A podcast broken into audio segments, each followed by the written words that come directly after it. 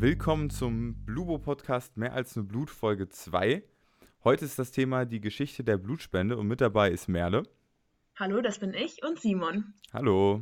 Genau, wir sind Blutspendebotschafter aus Göttingen, fast alle Medizinstudenten und wir haben es uns zur Aufgabe gemacht, über die verschiedensten Aspekte der Blutspende und auch so ein bisschen über das Hintergrundwissen ähm, da aufzuklären. Uns gibt es als Podcast jeden letzten Sonntag im Monat, so wie auch jetzt. Und für mehr Infos könnt ihr gerne ähm, bei unserem Instagram-Kanal vorbeischauen, Blutspendebotschafter. Da gibt es sowohl zum Podcast als auch zu anderen Themen alle möglichen weiteren Infos, wenn euch das interessiert. Genau, bevor es jetzt richtig losgeht, startet Merle erstmal mit unserem Fun Fact. Genau, äh, wie jede Folge zum Beginn. Ähm, Deutschland ist ja wirklich bekannt dafür, dass es ja für fast jede Aktion, jedes Event, jeden, für alles gibt es einen Tag in Deutschland. So natürlich auch, man kann sich vorstellen, gibt es den Weltblutspendetag. Äh, Simon, weißt du, wann der ist? Also wenn du, wenn du es so sagst, wahrscheinlich demnächst irgendwann. Wenn du ja, das jetzt genau. hier so präsentierst. Sonst würde ich es nicht nehmen, genau. Ähm, tatsächlich ist es jetzt äh, schon ganz bald, nämlich am 14. Juni ist Weltblutspendetag. Ähm, wo immer mal wieder an die Blutspende erinnert wird und die, deren Relevanz. Äh, der Grund, warum es der 14. Juni ist, ist, dass Karl Landsteiner, den ihr ja schon in der letzten Folge ein bisschen kennengelernt habt, der ja für die Erfindung der Blutgruppen, also einer der ganz zentralen Dinge für die Bluttransfusion, ähm, äh, der die erfunden hat, ähm, der ist am 14. Juni 1868 geboren worden und an dem Tag erinnert man an ihn zurück und äh, macht auf die Blutspende nochmal aufmerksam. Jo, danke für den äh, Fun Fact. Das ist ja äh, wirklich, wirklich demnächst. genau, ja, lustig, dass das äh, ausgerechnet mit diesem Landsteiner zu tun hat, den wir ja letzte Folge schon kennengelernt haben. Da schließt sich ja fast so ein bisschen der Kreis. genau. Bevor wir jetzt mit der Geschichte der Blutspende sozusagen anfangen, macht es ja vielleicht Sinn, sich erstmal anzugucken, wie die Geschichte des Blutes überhaupt aussieht. Und da kann man es sich natürlich einfach machen und sagen, Blut gibt es so lange, wie es auch Lebewesen gibt, die Blut besitzen. Also zum Beispiel Menschen oder auch andere Tiere besitzen ja Blut. Ähm, das ist die einfache Variante. Die interessante Variante ist aber, was jetzt Menschen mit diesem Blut machen. Ne? Also Blut hat ja auch eine, man könnte sagen, kulturelle oder gesellschaftliche Geschichte. Und das ist schon so ein bisschen interessanter.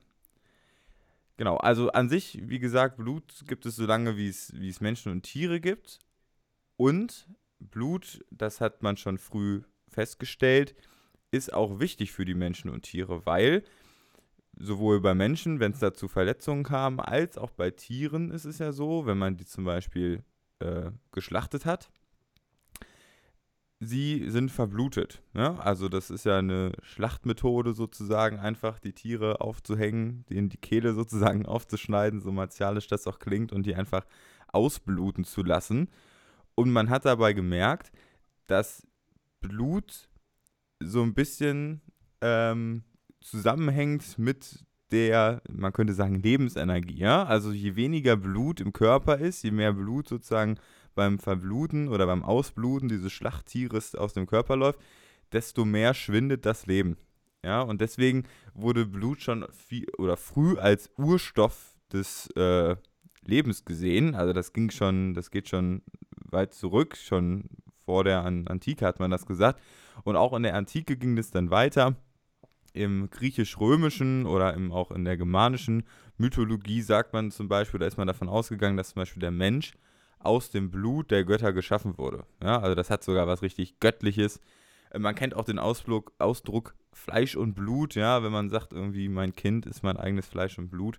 Auch da ist Blut eben wichtig und es hebt hervor, der Mensch oder das Lebewesen besteht nach dem damaligen Glauben irgendwie aus dem Fleisch und dem Blut, also irgendwie dem festen Anteil des Körpers und dem flüssigen Anteil des Körpers sozusagen.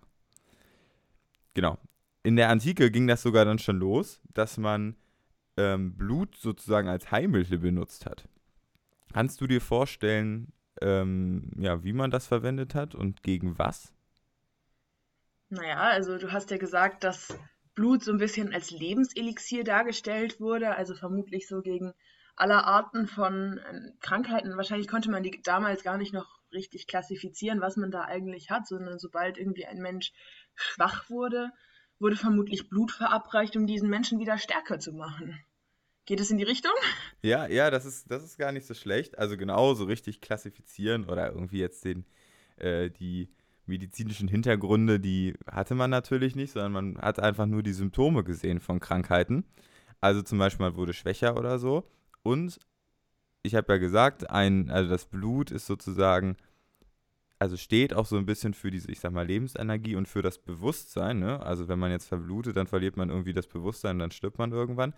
Und mm, mhm. jetzt kann man sozusagen, oder war die Herangehensweise, alle die Krankheiten, wo man quasi das Bewusstsein verliert, kann man ja dann dementsprechend durch Blut gut behandeln, weil man sozusagen davon ausging, dass einfach der Blutspeicher zu wenig wurde und zu leer wurde. Ja, warum auch immer. Und man ging davon aus, dass man den einfach nur auffüllen muss und dann geht es einem besser. Und eine Krankheit ist zum Beispiel die Epilepsie. Ne? Also für die, die Epilepsie nicht kennen, das ist diese Krankheit, ähm, wo man im Prinzip der klassische die klassische Symptomatik oder so, die man vielleicht auch aus, aus irgendwelchen Filmen kennt, ist, die Leute werden bewusstlos und können sich auch nicht dran erinnern und kriegen dann so einen Krampfanfall. Ne? Die zucken am ganzen Körper. Ähm, das ist so die, die klassische Epilepsie. Und wenn man, wie gesagt, die Leute sind dabei im Prinzip bewusstlos, haben keine Kontrolle über ihren Körper und dann ist natürlich der Gedanke nahe, dass man das einfach, dass man da den Blutspeicher auffüllen muss fast so wie beim Tanken mit dem Auto. Genau, genau. Also da ist die Batterie quasi einfach leer, ne? So, das ist eigentlich ja, ganz, ja. ganz interessant, aber natürlich irgendwo auch ein kluger Ansatz, weil, also ich meine, nach dem damaligen Wissensstand war das so die, der Goldstandard quasi. Ja, ja, ähm, ja. Und eigentlich ja clever, dass man da so die Connection schafft. Genau, Ob und das damals dann schon so erfolgreich war, ist wahrscheinlich nochmal eine andere ja. Frage, aber. ich glaube, also ich glaube, heutzutage behandelt man äh, Epilepsie nicht mehr mit, mit Bluttransfusionen. Insofern ähm, hat man da wahrscheinlich bessere Methoden gefunden oder hat herausgefunden, dass Bluttransfusionen jetzt nicht das Nonplusultra sind, ja. äh, wenn es darum geht. Genau. Ähm, und in der Antike, wie gesagt, ging das dann halt so los mit diesem Heilmittel und Blut, irgendwie so ein bisschen was, was Mystisches. Ne? Und was ich richtig interessant fand oder finde, von der Antike bis ins 19. Jahrhundert ähm, galt eine Lehre, die auch Blut mit umfasst. Und das ist die sogenannte Humorallehre. Merle, sagt dir das irgendwas? Hast du eine Idee, was eine Humorallehre ist? Boah, bei Humoral, äh, da klingeln irgendwelche Glocken ganz hinten im Kopf. Humoral. Hm. Ähm, hilf mir auf die Sprünge, Simon. Also ich kann dir mal die Übersetzung dazu oder die einen, einen anderen Ausdruck dafür geben. Das ist die Lehre der Körpersäfte. Oder man könnte auch sagen, die Vier-Säfte-Lehre. Und ähm, das haben vielleicht einige von euch schon mal gehört. Das ist im Prinzip, das ist wirklich krass, das ging in der Antike los. Also zu der Zeit, wo man auch Epilepsie mit Blut behandelt hat, äh, wurde das sozusagen, ähm, kam das erstmal auf, diese Vier-Säfte-Lehre, und hat sich aber gehalten bis ins 19. Jahrhundert. Also erstmals beschrieben wurde es im Corpus Hippocraticum 400 vor Christus und wurde dann erst durch Rudolf Virchow, den einige von euch vielleicht kennen äh, aus der Serie Charité, also das war eine echte Person, äh, die, die gab es tatsächlich in der Charité äh, im 19. Jahrhundert. Und äh, der, dieser Rudolf Virchow hat eben die Zellularpathologie entdeckt oder äh, geprägt und dadurch wurde erst diese Lehre der Körpersäfte abgelöst. Was bedeutet diese Lehre der Körpersäfte jetzt oder was besagt die? Das ist im Prinzip einfach ein, ja, man, man hat sich einfach gedacht, dass das Leben oder alle Krankheiten und alle Organe basieren auf vier Säften, hat man die genannt. Und alle Krankheiten und alle Leiden der Menschen sind einfach erklärbar dadurch, dass diese Säfte in ins Ungleichgewicht kommen. Ne? Also die Säfte sind einmal äh, Blut, Gelbgalle, Schwarzgalle und Weißschleim. Die stehen auch alle für, ähm, für verschiedene Elemente. Also ich glaube, Blut ist Luft oder so und äh, das, das zieht sich dann so weiter. Also so ein bisschen ähm, Mythologie spielt da vielleicht auch irgendwie mit rein. Ähm, aber das war damals so State of the Art. Und genau, es handelt sich einfach, oder das, das Prinzip dieser Humoralpathologie dann ist einfach, dass diese Säfte ins Ungleichgewicht kommen und dass dadurch dann diese, diese Krankheiten kommen. Und der Arzt, die Aufgabe des Arztes ist einfach nur diese, oder einfach nur ist natürlich, ne, einfach nur diese Säfte wieder ins Gleichgewicht zu bekommen. Und da spielt Blut eben auch eine wichtige Rolle. Ähm, Genau, weil Blut eben eins dieser vier Säfte ist. Ne? Man hat früher erkannt, dass Blut irgendwie eine Flüssigkeit ist, die aus dem Körper kommt, also muss es ja eins von diesen Säften sein. Genau. Stimmt, in der, stimmt, stimmt. Ja, ja, da waren äh, Leuten Glocken an die Terminologie zurück. War das nicht genau. irgendwie so, dass, dass ähm, die einzelnen Säfte dann mit einzelnen Charaktereigenschaften ja, verbunden waren? War ja, tatsächlich. so? Ja, ja, genau. Also ich glaube, der, äh, ich glaube, Gelbgalle war der Choleriker zum Beispiel, ja. Also jemand, der Genau, sehr und cholerisch ist, Schwarzgalle der Schwarzgalle. Der Melancholiker. Melancholiker. Ja, Ähm, genau, also da- das, das ist, wie gesagt, eben so, dass man, also wenn man dann eine erhöhte Gelbgallenkonzentration sozusagen hat im Verhältnis zu den anderen, dann war man eher irgendwie cholerisch dann veranlagt oder so. Ähm, genau, das war, das war so die, die Theorie dahinter. Genau. Ähm, in der Religion spielte Blut auch eine Rolle, also äh, im, im Christentum kennt man das als Blut Christi, ja, und äh, im äh, Judentum geht man auch oder soll man auch kein Blut essen bzw. trinken. Das gilt zum Teil heute noch, dass man da Zubereitungsmethoden benutzt, wo eben möglichst wenig Blut dann am, beim Fleisch überbleibt. Ähm, genau, und wenn man Blut an die Türpfosten sozusagen malt oder schmiert, dann soll das den Todesengel vertreiben. Also das sind eben so religiöse Aspekte, die das Blut mit sich führt. Ähm, und ein Aspekt ist noch, was sich auch so ein bisschen in die Zeit vom Mittelalter vielleicht oder frühe Neuzeit, ich bin da nicht so bewandert auf diesen ganzen, ist äh, das Thema mit, mit dem Adel. Und zwar ist ja so ein klassischer Satz, kann man vielleicht heute noch sagen, bei Leuten, die irgendwie ähm, oder deren Familie einen adligen Ursprung hat, ist, dass jemand blaues Blut hat. Weißt du, woher dieser Begriff kommt? Oder dieser Ausdruck? Blaues Blut. Also als Ausdruck kenne ich das so gar nicht. Ich habe irgendwie eine ganz komische Assoziation zu diesem Begriff, dass das irgendwie ähm, tatsächlich mit der chinesischen Kultur zusammenhängt. Ähm, aber ich glaube, ich, ich liege da völlig falsch. Äh, war das nicht irgendwie so, dass in, in China, ähm, ich habe da die Assoziation, weil die Leute da so blass waren.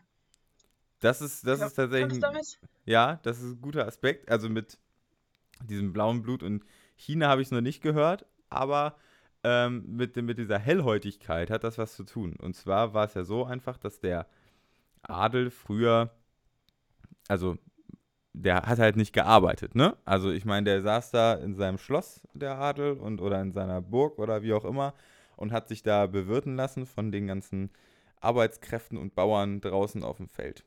Und deswegen war es auch, anders als heute, heute ist man ja schön, wenn man schön am Strand sich bräunen lässt in der Sonne. Und ähm, damals war es anders. Da war es nämlich so, dass man ja, wenn man eine, eine braun gebrannte Haut sozusagen hatte, das bedeutete ja, dass man in der Sonne arbeiten musste. So, und deswegen war das, galt das sozusagen als ja, unschön unter dem Adel. Oder das, das war halt eher etwas, was so für das, für das niedere Volk zutraf. Und der Adel, der war eben so, dass, dass die gesagt haben, okay, wir wollen nicht arbeiten und wir wollen das auch nach außen hin zeigen, dass wir wenig äh, mit der Sonne und der Arbeit zu tun haben. Deswegen möchten wir eine ganz helle Haut haben. Und das ist dann einfach die Folge, ist dann einfach, dass bei einer sehr hellen Haut, dass die Adern, die man unter der Haut hat, einfach deutlicher zum Vorschein kommen. Ne? Also wir haben alle diese Adern äh, unter der Haut, sieht man zum Beispiel an der Hand, am Arm oder so. Und, äh, oder auch die Adern, die man benutzt zum Blutabnehmen oder zum Blutspenden natürlich. Ähm, und die sieht man halt, je heller die Haut ist, desto besser sieht man die halt einfach. Und wenn man sich so eine Ader mal anguckt irgendwie, dann sieht man auch, je nach Licht, mal mehr, mal weniger, schimmert die so bläulich. Und daher kommt einfach dieser Begriff. Man sieht beim Adel einfach besser die Adern unter der Haut. Und ist dann davon ausgegangen, dass die halt einfach blaues Blut haben müssen, weil sieht ja offensichtlich blau aus. Ist natürlich Quatsch, ist natürlich trotzdem rot. Ähm, also wenn sich ein Adliger geschnitten hat oder so, dann äh, lief das dann natürlich trotzdem rot raus. Aber ja, genau. Also das durch diese, durch diese Lichtreflexion und sowas alles schimmert das ja so bläulich. Daher kommt das. Genau. Ah ja, dann war ich aber schon mal mit Blässe gar nicht so schlecht dabei. Genau, also äh, vielleicht, vielleicht war das in, hat man das in, in, in China, das weiß ich jetzt nicht, oder in der asiatischen, im asiatischen Kulturraum ja auch, ist das vielleicht auch ein Begriff sozusagen, ja, dieses vielleicht. mit dem blauen Blut. Ähm, würde ja nur Sinn machen. Also da, da habe ich das nämlich auch schon, mal, auch schon mal gehört, dass da eben auch eher die helle Haut sozusagen als Schönheitsideal angesehen wird. Deswegen macht das wahrscheinlich durchaus Sinn. Ja, das ja. kann sein. Genau. Ähm, ja, bevor wir dann mit der Blutspende weitermachen. Blut gibt es, oder ich fand das krass, wo überall Blut auftaucht. Ne? Also wenn wir uns jetzt einfach mal überlegen und einfach mal so den normalen, ähm, nicht Alltag, aber wenn wir uns so in der, auch in der heutigen Zeit einfach so Kunst und Kultur zum Beispiel angucken, wo findet man denn überall Blut? Also wenn wir uns jetzt zum Beispiel ganz, die ganzen Märchen angucken, ne? da haben wir Dornröschen. Da packt die da in diese Spindel so und blutet. So, da ist Blut. Und das spielt ja auch so eine ganz zentrale Rolle, weil danach pennt die ja erstmal ein paar Jahre. So, bei Schneewittchen, was, was ist die eine Aussage über Schneewittchen? Ist das da nicht, ähm, war das die, die äh, Lippen rot wie Blut? Genau. So? Ja, genau. Und hier ja, Haare ja, irgendwie ja, schwarz Haare wie irgendwas. Ebenholz, Ebenholz genau. So, und genau, also da sind auch die Lippen rot wie Blut. Also, ne, dieses, ich sag mal, feurig-rote vom Blut irgendwie ist da auch äh, wichtig. Ja, und auch Wo, das Vitale irgendwie, ne? Genau, das Vitale, ja, ja. Spielt dann doch auch eine Rolle. Verschluckt die sich nicht an so einem Apfel und ist dann auch irgendwie. Genau, und dann so, ist sie blass oder so, war genau. Ja, ja, irgendwie so. Also das spielt halt auch da einfach, also das ist, das ist nicht nur so ein Nebensatz, sondern das spielt halt tatsächlich eine zentrale Rolle, ne? Oder keine mhm. Ahnung, wo gibt es noch sowas? Ähm, Vampire. Also du findest es ja auch in jeder Oper zum Beispiel gefühlt, wenn du ins ja. Theater gehst. Ständig spritzt irgendwie Blut auf der Bühne ja. oder ja. das ist irgendwie eins der Standardelemente gefühlt. Horrorfilme auch, super populär, irgendwie so an oh, Halloween oder so. Überall findet man Blut. Vampire, äh, hier Winnetou, wenn die da so eine Blutsbruderschaft machen. Also auch in jedem äh, sowohl, also in jeder Zeit auch war das wichtig. Also ich meine, Märchen sind jetzt ja schon ein bisschen älter als irgendwie die Vampirgeschichten oder so, was ja letztendlich auch irgendwo Märchen sind so. Aber also so bis, bis heutzutage, bis heute, die modernen Horrorfilme oder Harry Potter, wo die irgendwelche Zaubertränke da brauen und so. Überall findet man Blut in Kunst und Kultur und da sieht man einfach, wie äh, faszinierend vielleicht das Blut auch für die Menschheit ist. Ähm, Voll. Und, und wie wichtig vielleicht auch einfach, ne? Und genau. Einfach so ein bisschen, so ein bisschen was Mysteriöses hat es ja und vielleicht auch ein bisschen was Unheimliches. Ähm, genau, weil es einfach so essentiell fürs Leben ist. Genau. Sind wir Menschen ja ganz schön blutrünstig. Ganz schön blutrünstig, ja, so sieht es nämlich aus. ja, aber weil das Blut eben so zentral ist und auf uns auch so eine Faszination auswirkt, aber natürlich auch lebenswichtig ist, natürlich, ähm, wurde eben auch erstmal schnell auf die Idee gekommen, dass man das ja auch irgendwie vielleicht als Heilmittel verwenden könnte. Äh, und nicht nur eben sich das Ganze anschaut, sondern eben auch ähm, damit versucht zu heilen. Es hat ja eben diese Wirkung als Lebenselixier schon relativ früh gezeigt. Ähm, also kam man auch schnell auf die Idee, okay, nehmen wir doch irgendwie das Blut aus einer Person und, oder aus einem Tier und versuchen, das auf einen anderen Menschen zu übertragen, weil vielleicht hilft es dem Menschen ja. Kannst du dir vorstellen, wann so die erste Blutspende wirklich aufgeschrieben wurde? Hm, das ist eine gute Frage. Also, wir hatten ja auch letzte Folge zum Beispiel, dieser Karl Landsteiner, das war ja so um die 19. bis 20. Jahrhundert, so die Jahrhundertwende irgendwo hat er ja so gewirkt. Da, da gab es ja schon Probleme, dass einfach irgendwie das, das Blut bei Blutspenden irgendwie ähm, verklumpt ist und dass dann Leute gestorben sind. Also wahrscheinlich irgendwie davor, ne? So vielleicht Ende des 19. Jahrhunderts oder so, Mitte, Ende. Hätte ich tatsächlich, als ich es noch nicht nachgeschaut hatte, hätte ich das auch gedacht. Als ich dann die Zahl gesehen habe, war ich wirklich beeindruckt. Die erste datierte Blutspende ähm, war tatsächlich schon im 15. Jahrhundert, also 1492 wurde es das erste Mal aufgeschrieben. Krass. Und davor gab es sicherlich auch schon Blutspenden, mit denen experimentiert wurde und rumprobiert wurde, ähm, die einfach nur nicht aufgeschrieben sind. Also im 15. Jahrhundert, das ist schon ganz schön früh.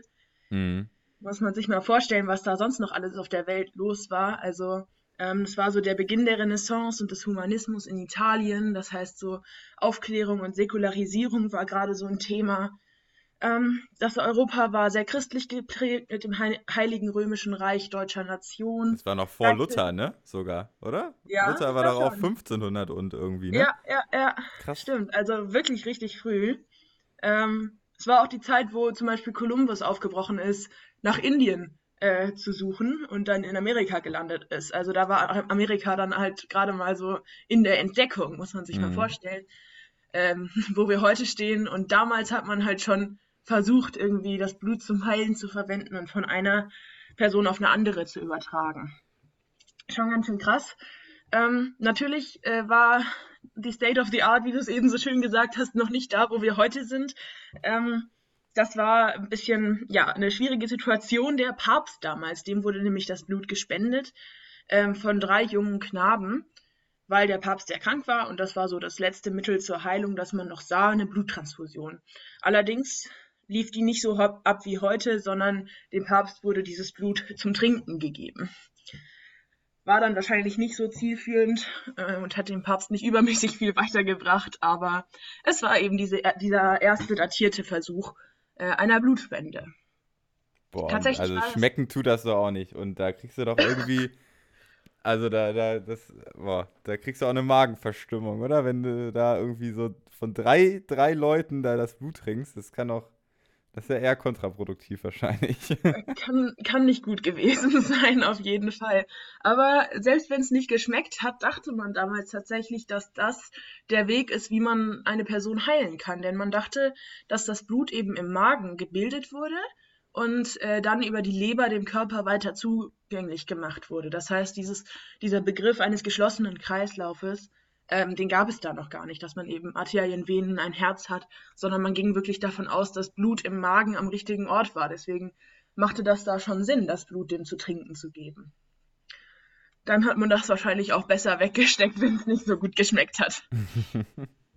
ähm, dieses System des geschlossenen Kreislaufes, wie wir es heute kennen, eben, dass wir das Herz, die Arterien, die Venen haben, die das Ganze äh, eben geschlossen hin und her pumpen, verstand man dann eben erst deutlich später, erst Anfang des 17. Jahrhunderts fing dieses Verständnis da an und wurde entdeckt.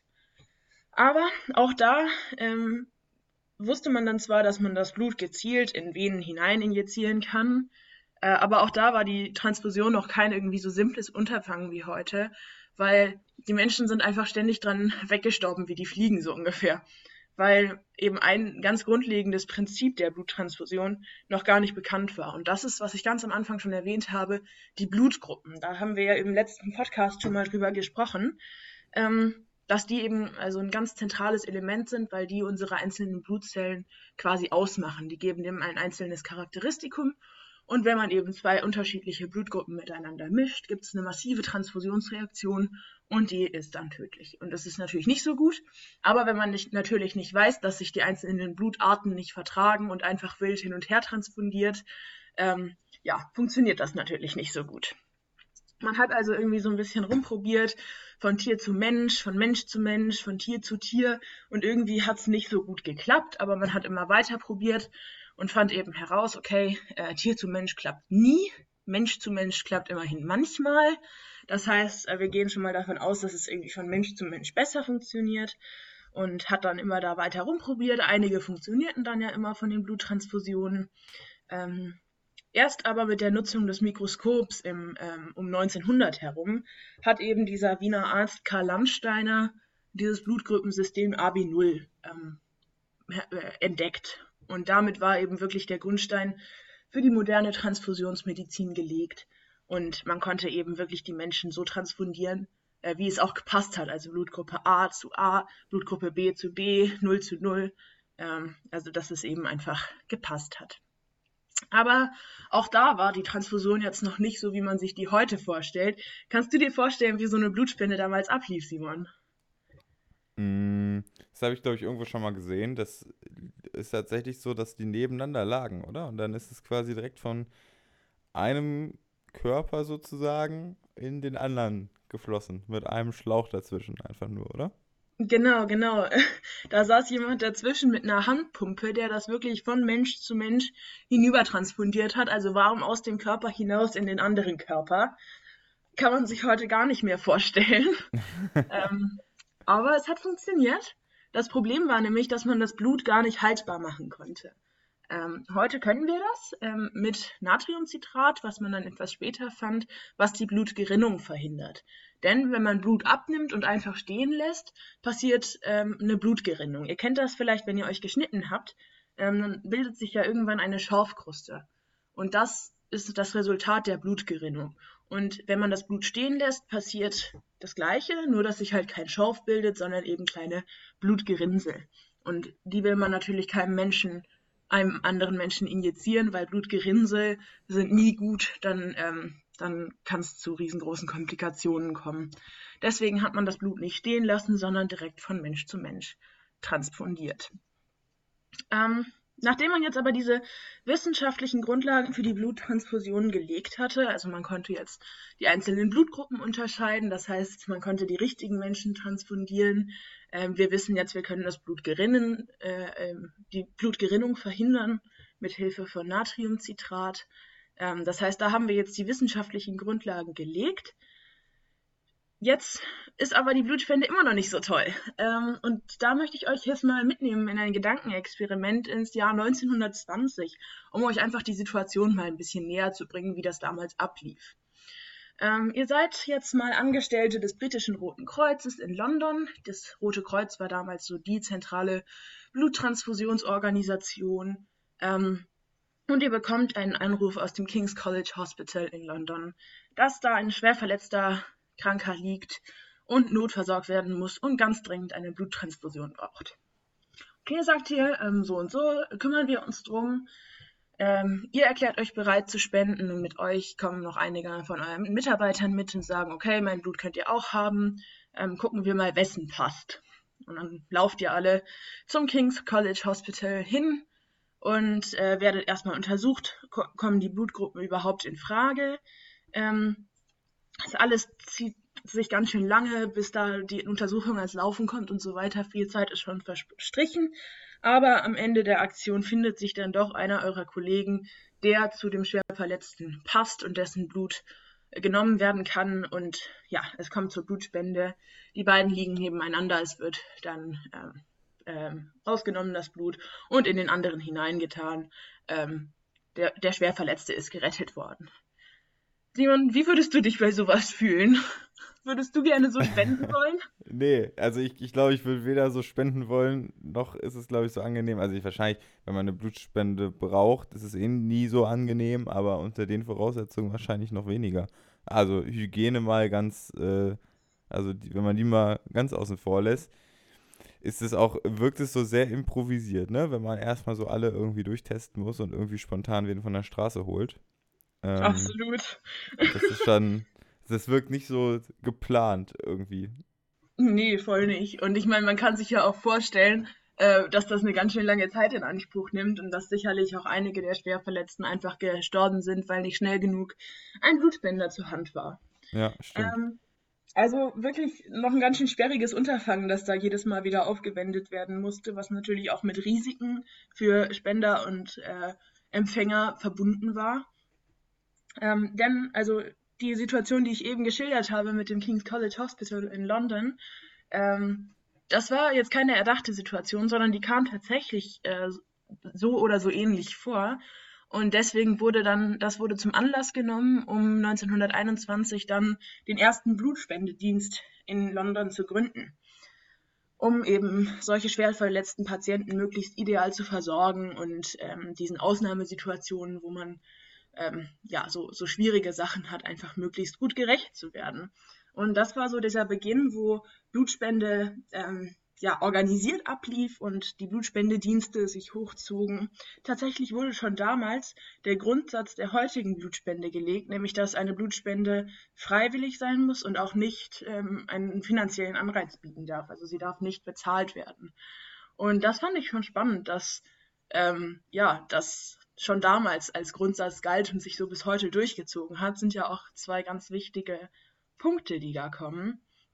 Und ab da, seit 1921, also vor äh, ja, ziemlich genau 100 Jahren, wurde der Grundstein dann für die Blutspende, wie sie heute ist, gelegt. Es hat sich auch seitdem tatsächlich gar nicht ähm, viel verändert. Also natürlich, äh, die Blutspende wurde komfortabler, hygienischer, sicherer. Es wurde ganz viel mehr über Blutgruppen geforscht und über ähm, ja, das Blut allgemein weiß man heutzutage viel mehr. Man kann es inzwischen in seine Bestandteile zerteilen und den Empfängern eben nur das verabreichen, was sie auch unbedingt gerade brauchen. Aber dieses grundlegende Prinzip, dass das Blut aus einer Person rausgenommen wird, haltbar gemacht wird und später dann einem Empfänger, der es unbedingt braucht, verabreicht wird, das gilt bis heute und wird auch heute noch so praktiziert.